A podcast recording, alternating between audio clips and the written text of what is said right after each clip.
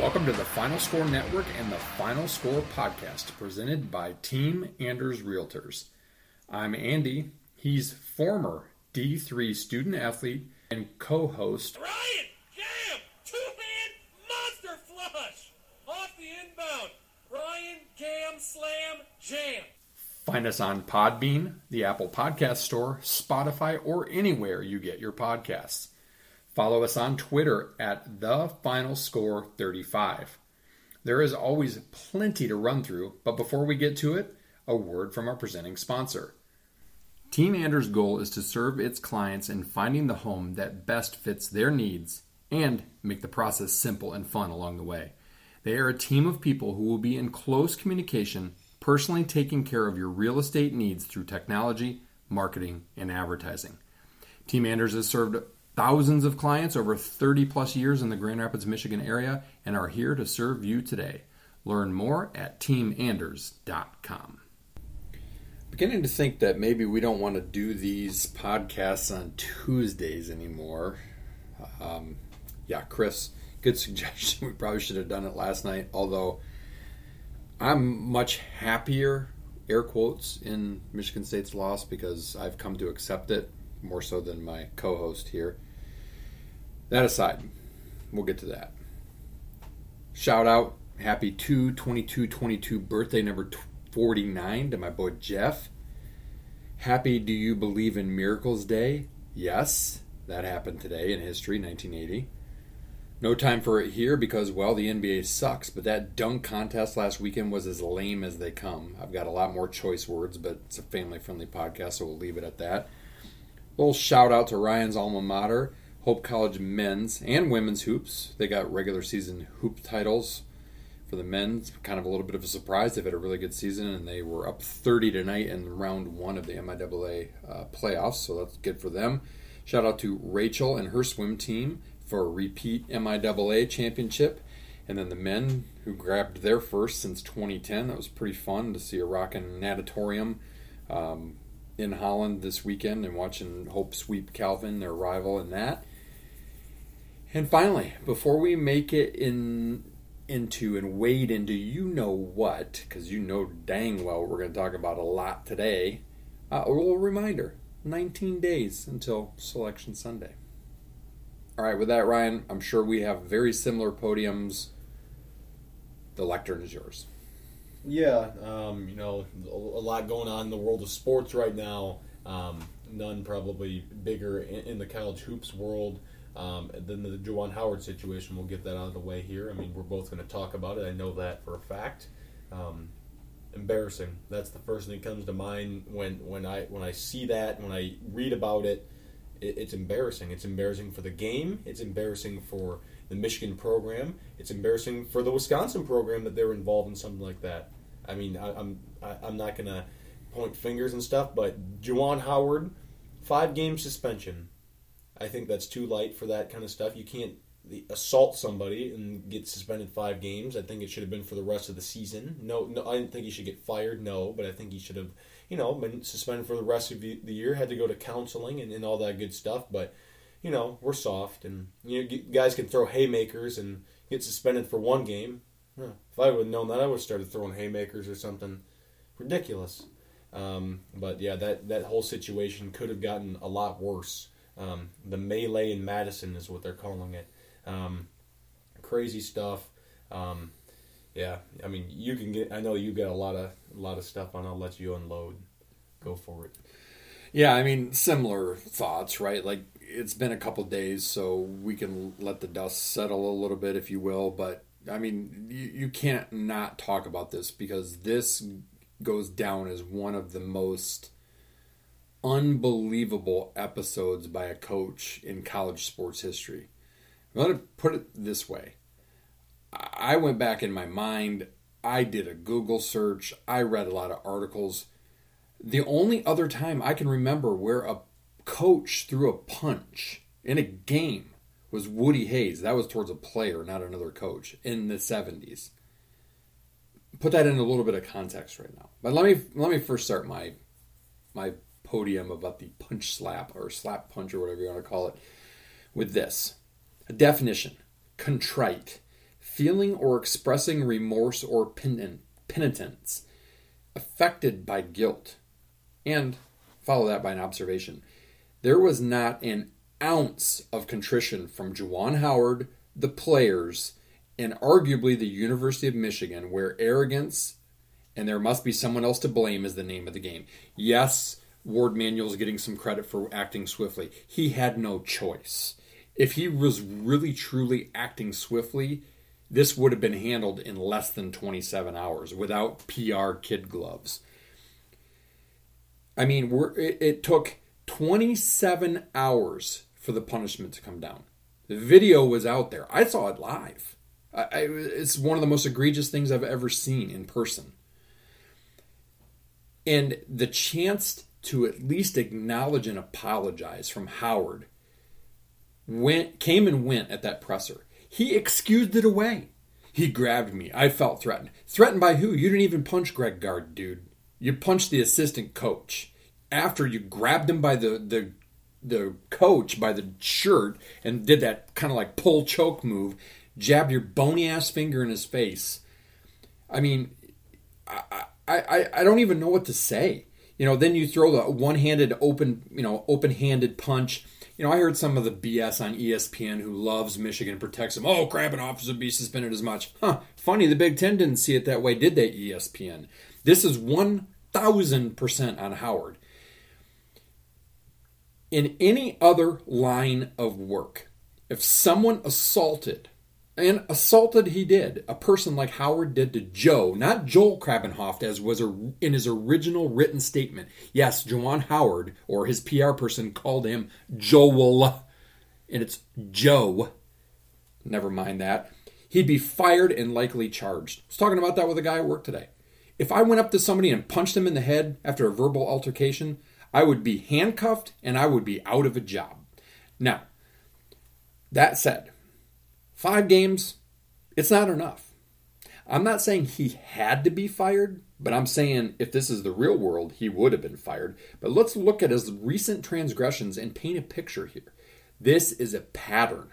And for those saying Gard calling timeout was Bush or inexcusable, how about Howard playing full court man? Asked in his press conference. Coach your own team, buddy. Asked in his press conference, why were you pressing? We weren't pressing. We were playing our what we call our five defenses, which is our full court man. Um, you weren't trapping, but you were pressing. That's exactly what that is, you dumbass. So then, as Ryan says, you coach, I coach. Here's some other examples. He came on the floor and made contact with a ref at a Michigan State game in 2020 when they were getting their ass kicked, stopping play in the middle of a Michigan State fast break. Part of that's on the officials. I'll agree for not letting that go and then calling the T the Maryland episode last year, which he was in an even bigger rage than he was at Wisconsin, arguably. Go find video on this. Ryan shared this with me. The Rutgers handshake line from early January. I'm not saying it was Howard, but his team had to be held back. That comes from the top down. And then you want to talk about don't call a timeout at the end of the game. I'm butthurt about your timeout at the end of the game. At the end of the Ohio State game last week, they were down 10 with 39 seconds to go. Okay, outside chance, maybe you got a shot, maybe. He gets a T. They're down 14 now with 35 seconds left because Ohio State scored a bucket right away. And he called timeout. Down 14 with 35 seconds to go. I'm sorry, game's over then. And yet you're mad that Gard was winning and called a timeout so that his walk ons, who were going against your full court man pressure defense by your starters, weren't put in a turnover situation, he's coaching his team. Coaching Anybody who argues that he instigated it by doing that, quit watching basketball. Get out of my face. Leave the country with the libtards that rule this joint because you are an idiot. You are a flat out idiot. Now, let alone the fact that he got two technicals the game before against Iowa and got kicked out. This is a pattern. Rest of the season without pay and a fine and anger management would have sent the right message to Juwan Howard. And one game, one game for the players, three minimum would have sent a clear message that it's not okay to throw a haymaker. You can say it started with the adults. Um, these are not kids. They're 18 to 22, 23 year olds. They are too adults. They know better. Coach put them in a bad situation. One game's not enough for them. I'm not saying kick them out of school or whatever. Three games would have been more appropriate.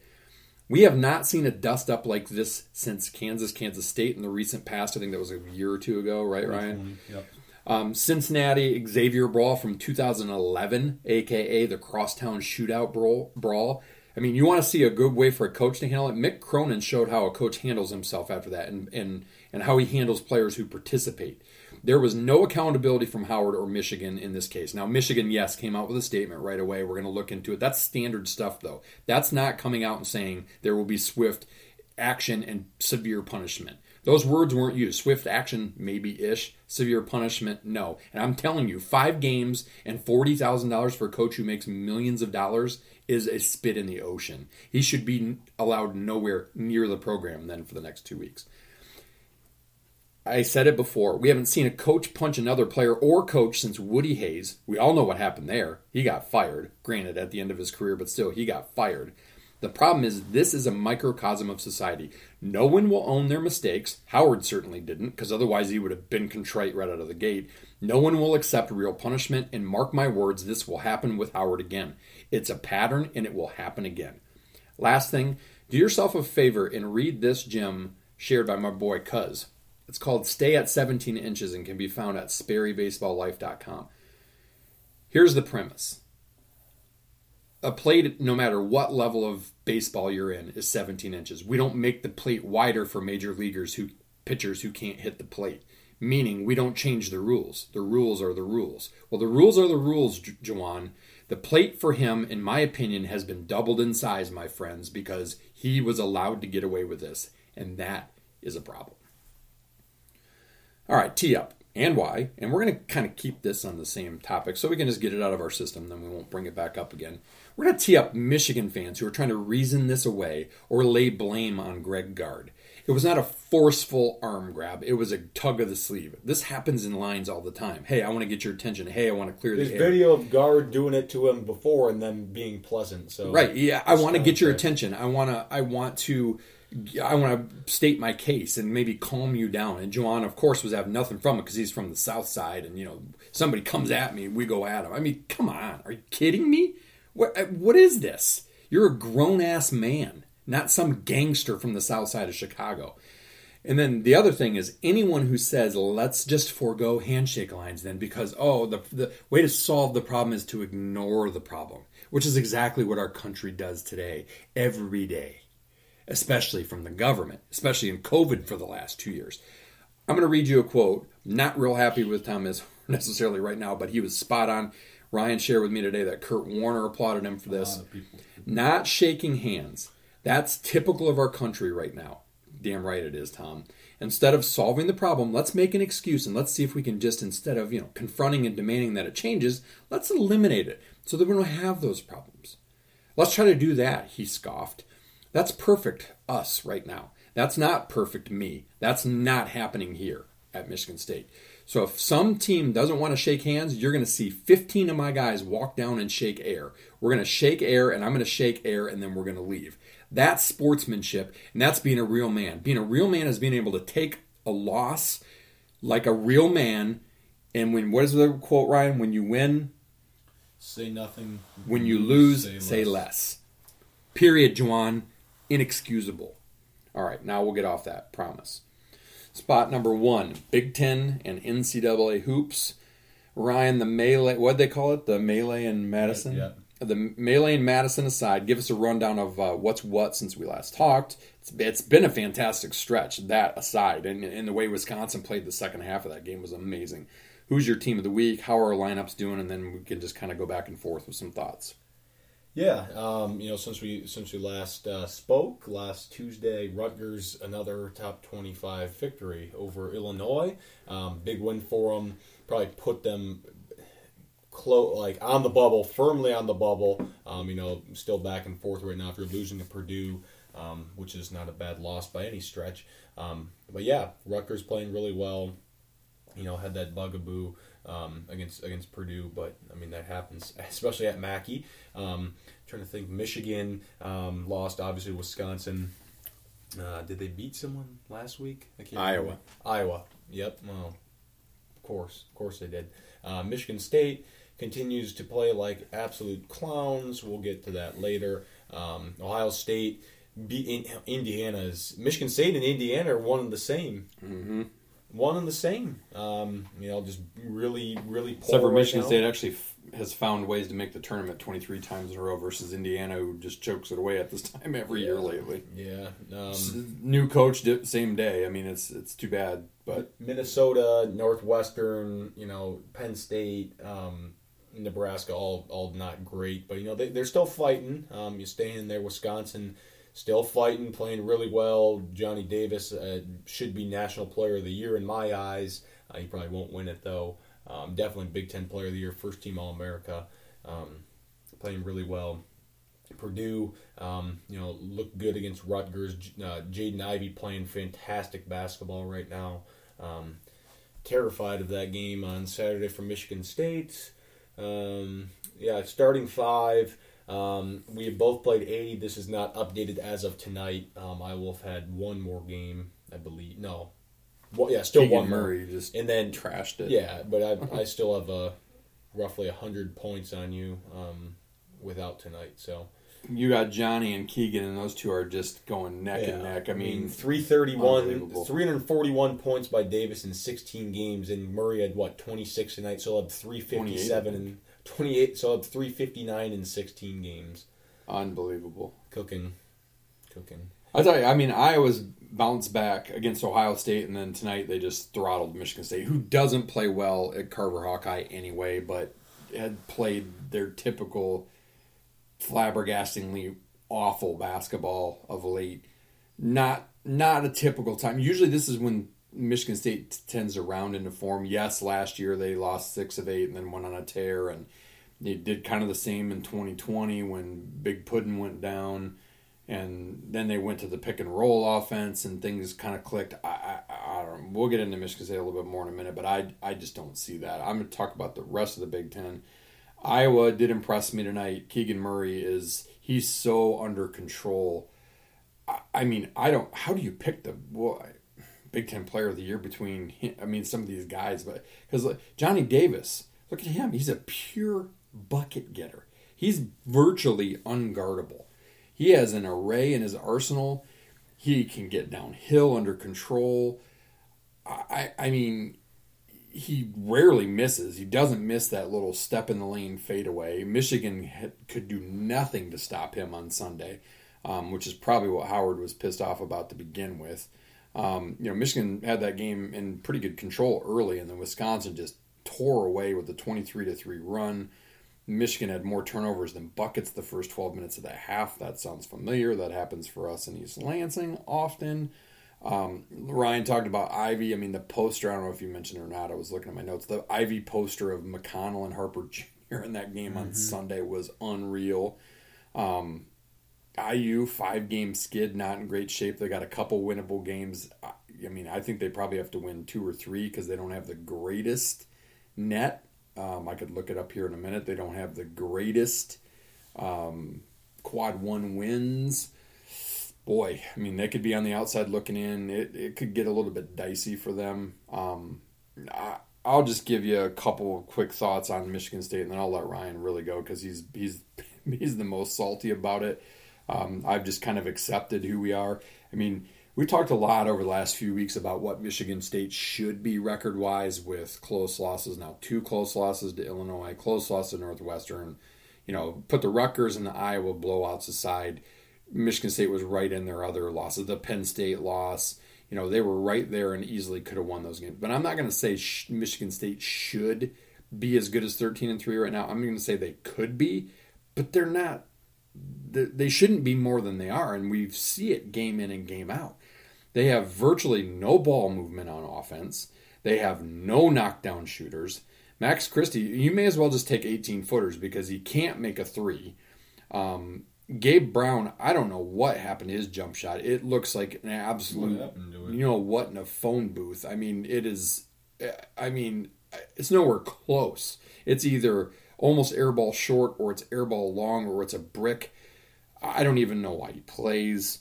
Um, Michigan State's D is not as salty as it was early in the season. I mean, they let now some of them were just ill-advised shots by Iowa that were going in, but bomb after bomb, would they have 12, 13 threes against Michigan State tonight? I mean, they can't make bunnies. They can't make anything at the rim. Right now, their best player, and Hall is is up and down all the time. He was really on tonight. He's the only reason Michigan State kept it within 30 tonight.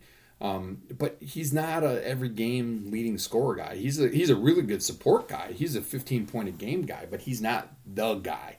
Um, AJ and Tyson played really well against Illinois. Tyson shot especially well. He took six shots tonight against Iowa. AJ misses more than half of his bunnies at the rim.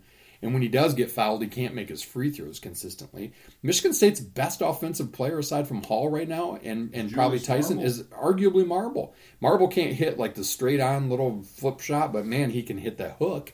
He's deadly with it. He's got a great jump shot. So why does Marcus Bingham still play? Why does Gabe Brown still play?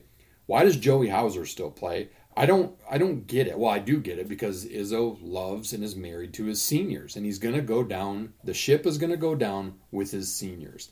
A couple other thoughts. I've watched it now for the last 3 weeks especially. Michigan State's getting outworked. There you know, I wrote in my notes that it's time for a leader to step up. Well, there is no leader. That's the problem.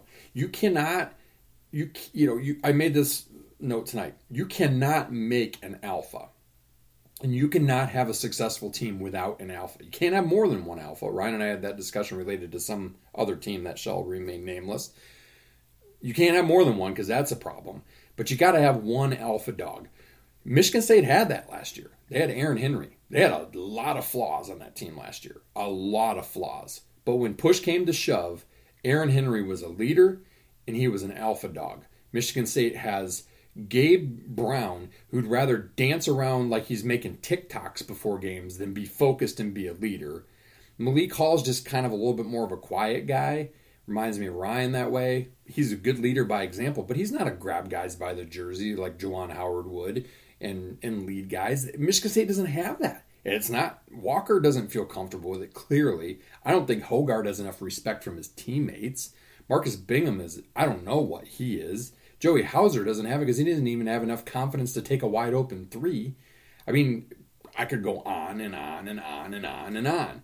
I mean, I just, I, I, I'm at a loss. I mean, this goes back, and Ryan talked about this. I think it was last week, Ryan, in the podcast, and then I want to get your thoughts on it. This goes back to the 2018 recruiting class. We took Marcus Bingham and Thomas and or Thomas Kithier over Trevion Williams you could enough said right there. We took a swing on Foster Loyer, and I get it. He was a great shooter, most prolific scorer in Michigan State high school history, I believe he was. Won a state championship. You could clearly see he was too small. You know, in, in 1986, the game was okay for a Scott Skiles, who was Foster was compared to. Not in today's game. There aren't the freak athletes in the 80s that there are now, right? Like he and he's doing great at Davidson because that's his speed. Um, Gabe Brown, I don't know what he what you could even say he was as he, he's had moments, but he's not been a consistent recruit. The only good recruit was probably the least rated recruit of that class. Aaron Henry was a mm-hmm. three star. I mean, and that's the problem. Where's it going to come from next year? Because Max Christie's a soft spoken guy. He's not it. I mean, and I'm sorry, but a top 25 star has got to have more consistency. I I get freshmen have roller coasters. I get they have good games and they have bad games, but for somebody as pure a shooter as he is, and I, I know he'll get bigger and blah blah blah, and he plays good defense and he plays the right. No, if you're a top twenty guy and you go to like a Duke or Kentucky as a top, who their top twenty guys don't suffer to score six or seven points a game.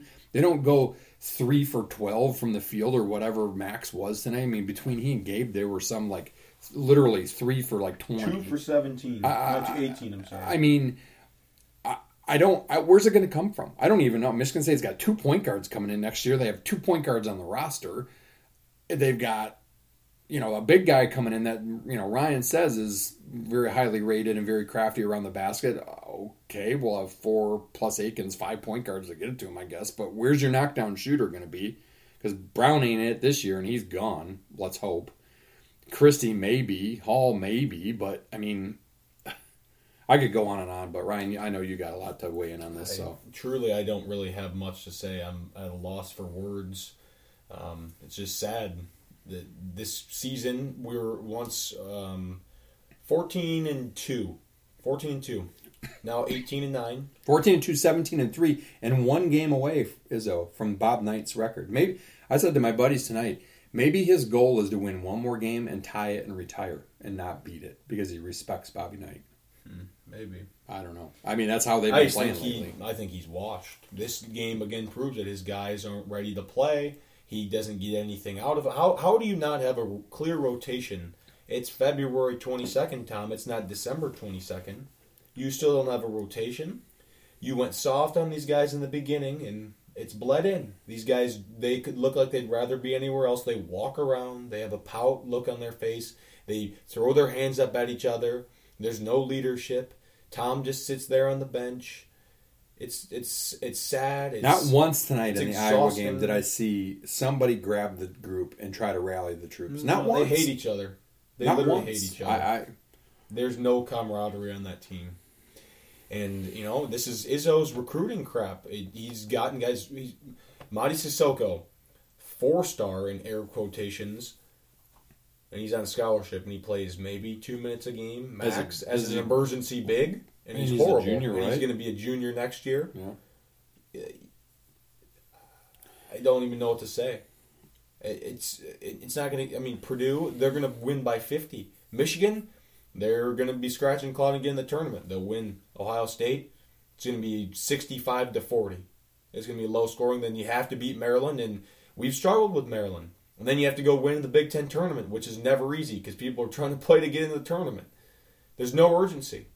There you said a- tonight, Ryan. Michigan State could be the 10 seed. They could play on Wednesday. Last year, last year was like I think the first time they played on Thursday, and they could fall all the way to Wednesday. I hope they play on Wednesday. It, I I can't stand this this group. They're it's so hard to watch every time. I mean you and you have these expectations. Oh, maybe they'll turn the corner. Nope. It's all about the start with these guys. Illinois started off terrible, lose. Probably if they had played like they did the last ten minutes, they probably would have won by twenty. But nope. We, let's show up with five minutes left. Oh, maybe we should start to play. Huh? Just because you have Michigan State on your chest doesn't mean you're gonna win a fucking game. Losers, complete losers. They're entitled. It's just a, a tribute to our society today. Entitlement. You think because you can show up, you can win. No, that's not how it works in the Big Ten. It's not how it works in college basketball. Not how it works you in the real pathetic, world. pathetic team. And you know what Izzo says in the post game? I felt like we got ambushed. I felt like we got ambushed. There probably will be some changes. Oh yeah, what are you going to change, Tom? You going to put Walker back in the starting lineup? Is that going to be the He's change? going to start Davis Smith and Steve. Might as well start his damn son because the season's a wash. It's a waste of time. It's a waste of all of our time. Why do I even watch them anymore? It's the same crap every night. They're pathetic. They're weak. They're lifeless. I can't do it anymore. It's just it just gets worse and worse and worse. All right, let's move to spot two, bracketology. Ryan, give me your number one seeds. Who's in from the Big Ten and what seed, and then any other things. I've got a bunch of stat stuff I like to throw out there because I'm a stats guy and I found some interesting stuff. So I'll share that too. But give me your ones, your uh, in your Big Ten teams in and their seeds. Yep, I've got the same ones as um, the tur bracket reveal: Gonzaga, Arizona, Auburn, and Kansas. Um, right now is my one seeds. Um, Big Ten wise, um, Ohio State, I've got them as still remaining as a four seed. Purdue remaining as a two seed. Um, Illinois remaining as a three. Wisconsin bumped them back up to a four after being a five last week. I have Indiana's last four in um, as a 12 seed play in. Rutgers remaining as an 11. I've moved Iowa from a nine to a six. Um, and then Michigan I've moved to first four out. And then Michigan State, I, I was, I, before tonight's game, I had them as a seven seed. I have bumped them down to a 10 seed, and that's just going to get lower. Yeah, I've, I've maintained my number ones overall the whole way so far. I know a lot of people have Arizona in there instead of I still have Kentucky in the East. Um, a lot of people have Arizona. There's still a lot to be played out. You know, Baylor. There's a there's some good teams jockeying for that. I got Auburn in South, Gonzaga in the West, Kansas in the Midwest, and Kentucky in the East. a lot can shift in the next almost three weeks. Um, Purdue, I kept the same, kept them on the two line. Illinois, I kept them on the two line. Wisconsin, I've been kind of flexing between the three and the four, and I moved them back to the three after moving to the four last week. Ohio State, I've kind of flexed between the five and the four. I moved them from the four to the five. Um, yeah, they got the win over Indiana, albeit it took a pretty good comeback and, and a win in overtime. Um, uh, they're playing okay, but I'm probably not quite a four seed, although four and five are pretty interchangeable. Michigan State, before the game tonight, I thought they'd be a little bit more fight out of them. I had as a 10. If I really had to truly say what I think is going to happen, I think they're looking at their second straight last four in in a 12 seed. Um, I think right now their ceiling is maybe an eight. If they really went on a tear these last two weeks of the season, maybe a little bit higher than that, but I think they're going to fall in the 10 to 12 range. Um, Iowa, I've got moving up. I've got them as a 10 seed. Um, Rutgers, I, I kept in the 12 playing. I mean, minus the Purdue loss, they've been on an impressive run with some big quad one wins. They've got some very worthy quad one wins. I don't. I have not had Michigan anywhere in the equation. I'm going to leave them out of the equation.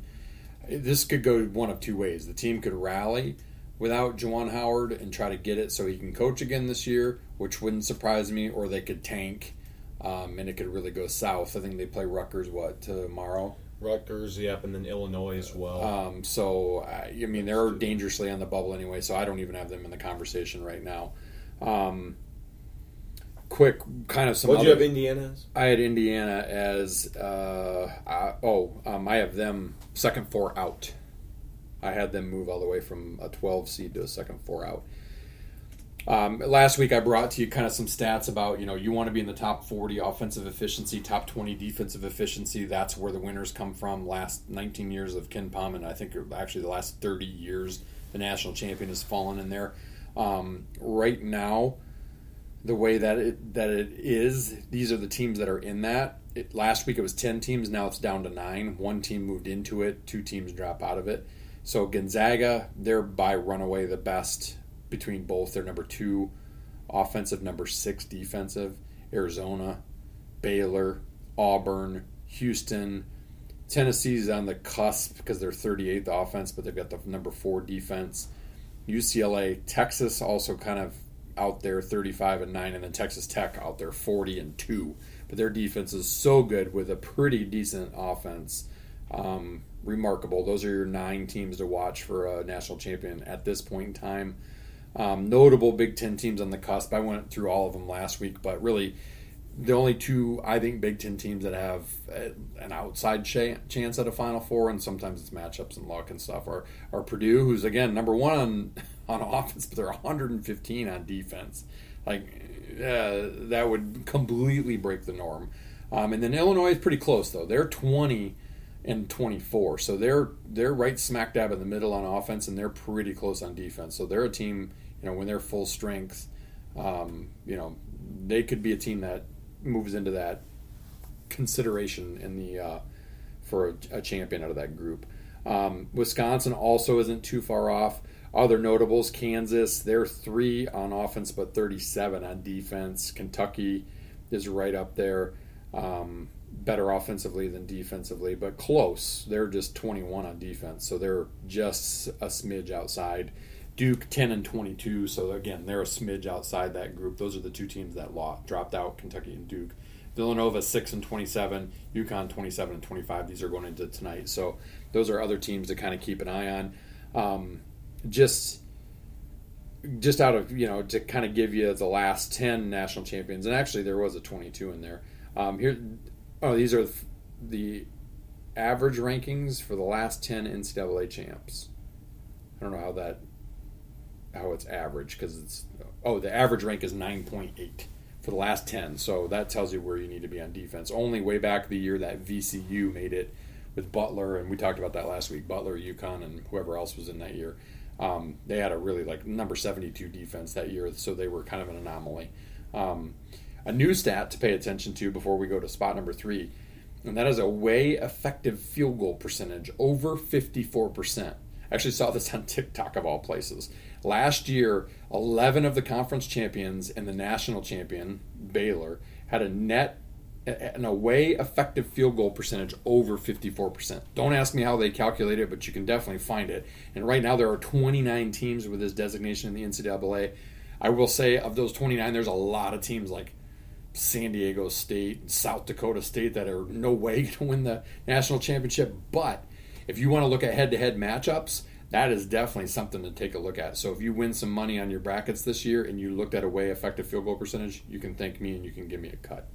All right, Ryan, anything else bracketology wise? Nope. All right, let's move on to spot number three, our Mount Rushmore. And, you know, usually we have some fun, positive, happy notes about Mount Rushmore because that's what it should be and that's what Mount Rushmore is. It's a great thing, but how, how can we not honor, air quotes, sarcasm, Juwan Howard and his angry elf meltdown without doing a Mount Rushmore of the four worst moments in sports history? I've got a handful on my listing. Ryan wasn't necessarily sure that he could think of a lot. They don't necessarily have to be fights. They can just be just stuff that you just shake your head at. I mean, do you have anything that floats to the top of your I mind? mean, Malice at the Palace. yeah, that's got to be number there. one. That's that's got to be crazy. That could have happened at Wisconsin. I mean, BQ wrote about that. I mean, it was it was Juwan Howard put his team in a situation where it was eighteen thousand Kohl Center fans against twenty Michigan players and staff. Now nobody left the stands, thank goodness. But I mean, that could have gotten really bad, even with the cops right there. So Malice at the Palace for sure. Anything else that sticks out to you? Mm, I'm trying to think. Um, no, no. I mean, I think you got to put Juwan in there just because yeah, that just I mean, doesn't that's happen, pretty right? big. That doesn't happen. I mean, the the, the Coaches don't punch other coaches. No, the fight, the fight in the Cincinnati Xavier game. Was Yeah, the crosstown big. shootout brawl that was really bad. And and talk about I went back and looked at the stories on that. The the gangster stare down stuff and the conversations and the words that were I mean like people, what planet are we from? Like grow the f up. I, that's definitely got to be there. I, a couple other ones. We're not going to even just really make it a Mount Rushmore, but obviously you got to consider Woody Hayes. You know, throat punching the Clemson player in the Gator Bowl, seventy-seven or seventy-eight, whatever year it was. Latrell Sprewell choking out his coach, PJ Carlesimo. Um, Nancy Kerrigan, Tonya Harding. You know, Tonya Harding taking the having her goons take the whatever tire iron iron to Nancy's knee before the figure skating thing to go to the Olympics. Um, and I'll say, as much as I loved him as a coach, take your pick on any of Coach Knight's epic meltdowns. I mean, I was at a game in East Lansing when some might argue he slipped, but it was pretty clear he didn't. He headbutted one of his players on the bench. I mean, you had the whole Neil Reed thing. You had the whole "What's Up Knight" episode with the student. And again, I loved Bobby Knight as a tactician and a coach, but that dude was volatile. And that's the closest thing I could kind of compare what Howard did. But even then, Bobby Knight didn't punch anybody. When he threw the chair, he threw it to get attention. Didn't throw it at a player. He threw it across the floor. Like so, again, how can Michigan fans excuse the fact that this was 30 seconds after, 45 seconds after the original, you know, quote scuffle with Greg Gard, and then you throw the punch and you're blaming on Wisconsin? Whatever. But those are some of the meltdowns in sports. I mean, it's unfortunately bad things do happen. I'm sure there's a lot more things. I mean, one uh, Kermit Washington and Rudy Tomjanovich, just Kermit Washington sucker punched him uh, when Rudy played for the, the Rockets. Mean, Anything that was Grayson that Allen was did. bad. Yeah, anything Grayson Allen did. Teddy Dupay against Mateen Cleaves. I mean, there's there's enough of them, but like the point is, is Juwan, what you did is in the top four most disgraceful things in sports history. Period. It's inarguable. Michigan fans, you can try to cry and whatever. You're wrong. Take it like a man. Your coach is an idiot. I talked to a couple of Michigan fans today at the office, and they're like, "Yeah, we're done. we're done with that. We, I, I can't see how you'd want to be associated. If Izzo did that, I'd be like, get him out. You know, he's doing the war for his players. That's all he was doing. Yeah, right, right, right. All right, spot number four. Um, we don't really have anything in here in particular, so we're going to do what's called a little bit of a hodgepodge. I came up with a boatload of potential things we can talk about. So, right, I'm just going to fire some things at you and get your point of view on them. First, how about no college football expansion until at least the 2025 26 season when the current contract runs out? Yeah, I don't think that's a great look. Um, you know, I think I mean we're, we're I thought they were talking about 18 playoff for next year, and then now it's pushed off that long. I think that's going to hurt, um, you know, ratings, and, and people are going to be like, oh, it's just all about the SEC. Um, you know, But does it hurt them with Oklahoma and Texas coming in? They have all these great teams, and they they're never going to get more than two spots. Big Ten is almost always going to be in there, so they're sitting pretty.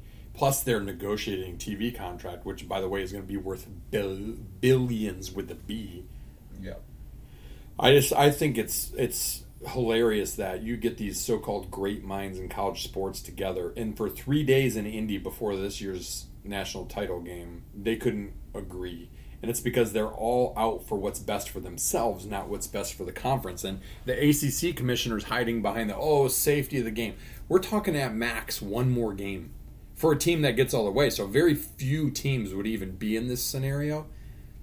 I don't buy the safety thing. There's other ways to, to work around that. Less padded practices in August, blah, blah, blah. Every conference is out for its own good, and that's why this will never work. It's why it took so long to get out of the bowl system to the BCS, why it took so long to get from the BCS to a four team playoff. Talk to me in 2026 when you got it figured out, is what I say there. Big Ten TV money. Ryan, did you read that article in the Athletic about like who's bidding on them and how much money they're worth? Uh, I did not. No. so I will say this: it's CBS, Fox, and NBC are going to be making a mega play for the Big Ten. Yeah, CBS loses the SEC after this year, and whatever deal it's going to be. You know, six years ago, when then Commissioner um, Jim Delaney said it, people were like, "Why'd you do a six-year contract? That was stupid."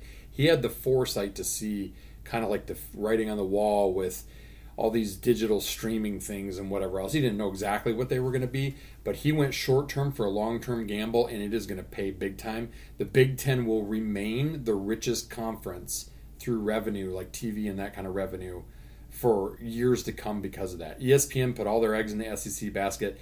They're they're going to want a piece of the Big Ten so they can you know have kind of the the requisite overall voice of college football.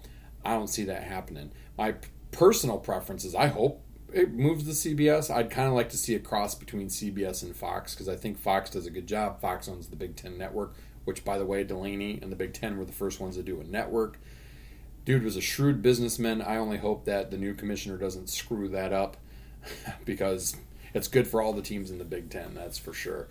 All right, we, Ryan, this is a little bit of basketball, and we talked a smidge about it, but if you had to pick today out of Kofi, out of Johnny, out of Keegan, out of EJ, those are probably the top four. I mean, you could throw maybe Ivey Tough in decision. there. Who's your player of the year? Yeah, I, I'd say it's got to be Johnny Davis. I don't think anyone's more valuable to their team than him because you look at him. I think he didn't play in one or two games, and he they looked horrible. Right. He carries them offensively. Puts he allows other guys to score. You know, he get. It's not like he's a great passer or anything. He, he's good enough, but he just draws so many eyes that that other people can get open. If he wasn't playing, at Wisconsin would probably be a fringe tournament. I don't know if they'd be a Yeah. tournament team. To be honest with you. I know I, I struggle because tonight was probably the closest I've watched Keegan Murray in person. I've seen Johnny Davis play more. Very similar. Both can get buckets, right? Both get their teammates involved. Both uh, can also defend a little bit, get rebounds. It's got to be neck and neck between those two guys. I mean, Kofi's had a great season, but I mean, the dude, like, there's nobody. Well, Edey is about as big as he is, but like, big and skilled as him, no, no but he's not going to get it. Ivey's good, but he's on a really good team, and he's not. Take him away from Purdue, and Purdue is still a really good basketball team. Take Davis away, and Wisconsin's middling. Take Keegan Murray away, and Iowa's arguably middling. So to me, it's going to probably come down down to those two. I mean, EJ Liddell's a stud too. Um, just the numbers he puts up and what he does for Ohio State. You take him away, and Ohio State's probably not very great either. But I yeah, I don't know. It's it's going I'll to be trade. it's to I'll be tell you what. I'll trade EJ Liddell for uh, for Gabe Brown. Does that sound like a good trade? Yes, for the straight up, right now, and uh, we'll throw in a kicker of Joey Hauser and Yeah, you Marcus can Bingham. have- You can have Bingham, Hauser, and Brown straight up for EJ. yeah, I'd love that.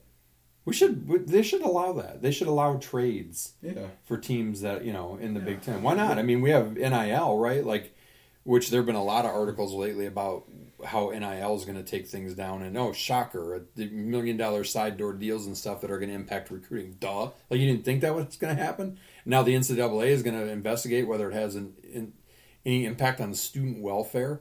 Well, yeah, for those who get it, it's really good. For those who don't, it's not that great. Um, but while we're at it, let's just make it a full fledged pro sport and allow for trades. Because yeah, I I can trade most of Michigan State's players right now for each of Liddell. That's for sure. All right, Ryan, do we want to put this one on the table this time, or we save this for later? Next MSU coach debate. Well, I mean, we might be talking about it by the end of the season, so I don't know. I mean, we can probably put it off because I mean, in We'll my just float it out there. in my mind, I wouldn't be surprised if this was a real thing come a month from now, when Michigan State season's over, when they lose in the first four to San Francisco or some bullcrap the team. Dons. Uh, I if right now I, I I know exactly what's going to happen, but this is what I would want to happen. I would want. I mean, preferably, you would see Izzo. You know, if this season ended well, which it won't, Izzo's coaching. You know, three to four more years. You know, getting getting to probably 2025, 2026, him retiring, and Drew Valentine having four good years at Loyola, making the tournament, developing guys. You bring him in as a mid 30s, late 30s guy that's going to be your coach for a long time. That would be the ideal thing. Um, I don't know if that's going to happen. I would. I mean, if Michigan State were to swing, I'd want maybe a Nate Oats. I don't know. I mean, he's not great. I mean, he's all right at Bama.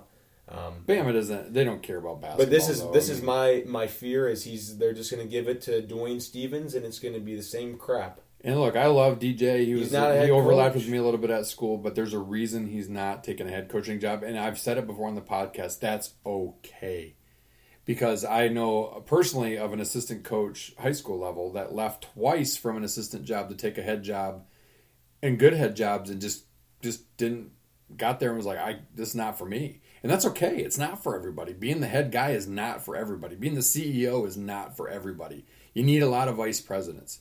You need a lot of directors. Those are the people that run the company.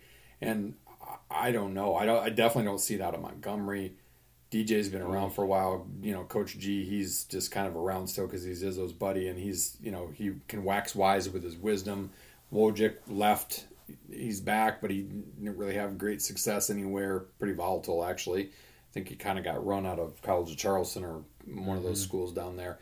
Um, boy, it's going to be a scary thought when it get when it comes closer and closer and closer, and it's going to come down to me, which I thought it always has, is how much longer can Izzo stay in the recruiting game? Now he's got some resources, right? He's got Ishbia, and he's got Mr. Rocket Mortgage with NIL in play. But the thing is, is I think he's too old school to play those games, even though they're on the up and up now for the most part. I don't think he wants to play that game. I don't think he wants to play the portal game. I mean, it's like I He said a couple weeks ago in my open is, it is, lo- is I love Coach D'Antonio, love him. Got got to personally know him. We had him on the podcast, but he stayed a little bit too long, and I think he would admit that. You know, if he was looking introspectively, and that still is my fear. And where it impacts you is in recruiting. And if Michigan State doesn't get itself an alpha and damn right quick. It's going to be the same thing for the next couple of years. Mm-hmm. And you got to be okay as a coach letting a freshman be that alpha. I'm not saying that Max Christie is an alpha, but you, somebody has to be the alpha. Figure it out. It's not going to come this year, but figure it out. All right, we got plenty of time to talk about more of that stuff. Spot number five, as it always is, golf, and we're still looking for a golf sponsor. So, Ryan, the last couple of weeks, we've talked a little bit about rules changes and what you know, what would you do differently? What's mm-hmm. kind of an automatic rule when you play? We'll take a little different tack here, and then we'll talk about how our twosome did last week and what we got this week. So, especially today, it came out, but all weekend, Phil, who we both mm-hmm. love, taking a lot of heat for his very outspoken stance against the PGA, which he says was off the record, which means either to a reporter means I got caught saying it and I want to say it's off the record so it doesn't sound like I meant it, but really I meant it and I'm trying to cover my ass. Um, but he's been outspoken against the PGA, media rights issues, and the rival Saudi League, um, which, by the way, seems to be dying on the vine. Does he have a point? Should he just shut up? Somewhere in between.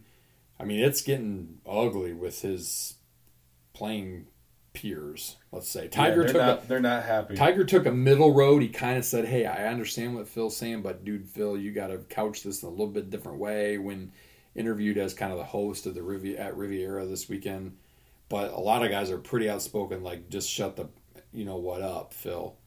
I don't know. What What are your thoughts, Ryan?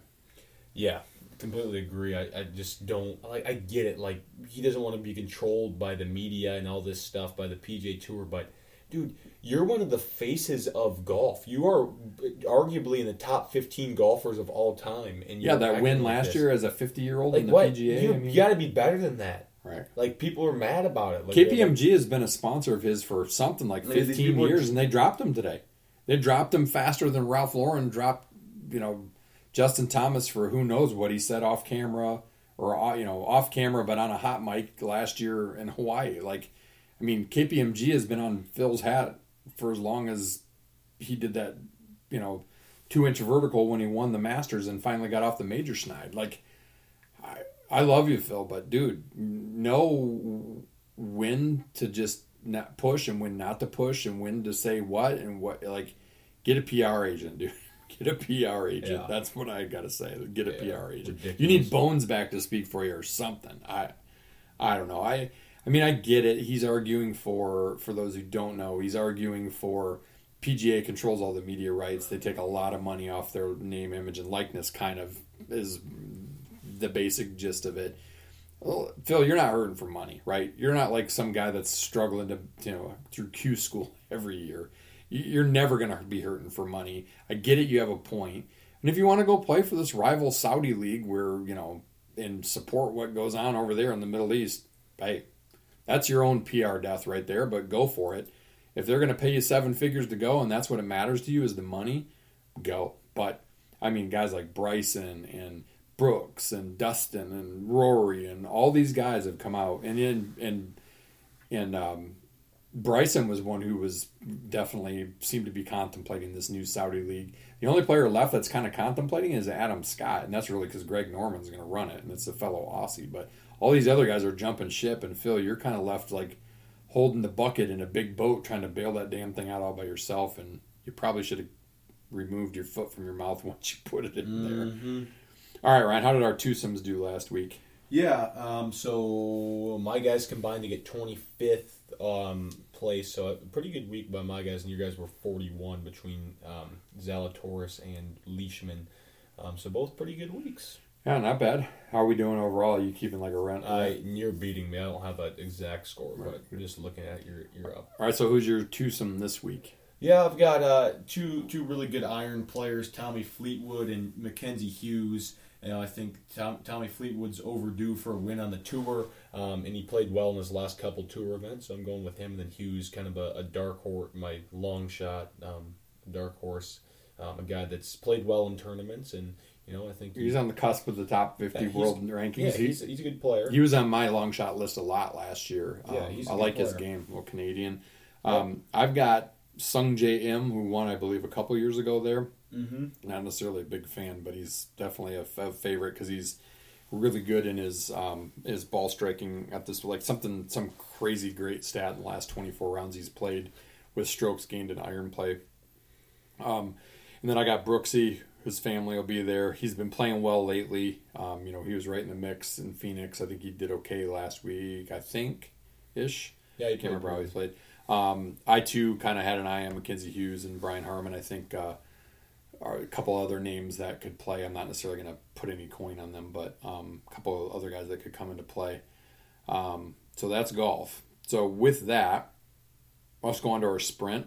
I, I know the answer to this one straight away, but uh, first free throw line, Ryan. Who would you rather have right now, Gabe or Rocket Watts? Rocket Watts, without a doubt. Could you imagine Rocket Watts with point guards who could set him up, like a Tyson Walker that could put it in the shooting pocket most of the time when he's not turning it over, or AJ Hoggard? Rocket, I wish he would come back. wish he would come back because he was a dead eye shooter. He was a guy that could cook and He get could get his. his own he shot. was an alpha. He was an alpha. He's the alpha this team misses. Would you rather play in the 7-10 game in the NCAA tournament or the 8-9 game? Seven ten, I think. because you got to play the two seed in Yep. the next. Yep. and there's a more likely chance that a 15 could beat a two. That's happened to us. Um, I would agree with that. Uh, far free throw line. If you could only play one round of golf this year, one, but it was at Riviera, would you do it? Uh, no, because I would want to play more. I'd, I'd want to play more too, but man, that's a beautiful That is course. beautiful. If you don't watch golf and you didn't watch it, just look it up. I mean, it's, especially now that CBS has implemented a lot of drone footage, you get some overhead views. I mean, that is a spectacular and historic course and tough, tough. They have a 290 or 289 yard par four that is like diabolical. Um, all right, a little lighter note, full court and back, and we're going to need a full court and back for this. Better base for a donut, cake or yeast? Like a Uh, glazed donut. Probably yeast. I man, I ate like four cake based donuts today, so I don't know. It's hard to it's hard to argue with a Robinette's chocolate frosted donut. But yeah, a dog or what was it? Um, that what's the dog track? Is that what the name Yeah. of- down in Trackside. Trackside Donuts at the dog track down in Naples area, Bonita Springs. Shout out to Bill Norris. Great, great glazed and apple fritters, both yeast based. All right, Ryan, give us a little bit of a social media wrap up. Yeah, just a reminder, follow us on Twitter uh, final score 35 as well as, uh, uh, what's it called? TikTok, Sparty on 35, trying to get more content out there. Haven't posted lately because I've been pretty busy. Um, but yeah, trying to post out more stuff, you know, try to post some fun stuff. So yeah, give us a follow. It's easier to post when you're in a better mood too. And the last several Tuesdays have not been good mood days, and I uh, no game next Tuesday though, right? We got No, no, no. We play Michigan next Oh, Tuesday. to Michigan Tuesday. but it's 8.30, so we probably won't do it on Tuesday. Yeah, we'll probably So do it, do it slide it in Monday or Wednesday in between. I don't know. Yeah, could get maybe we'll change up our luck. All right, little shout out to Team Anders Realtors, our presenting sponsor. Loyal, great friends, great realtors. If you have realty needs here in West Michigan, check out Jim, Donna, Tim, and team at teamanders.com. Meantime, in honor of the Miracle on Ice, 42 years ago, you can't be common. The common man goes nowhere. You have to be uncommon.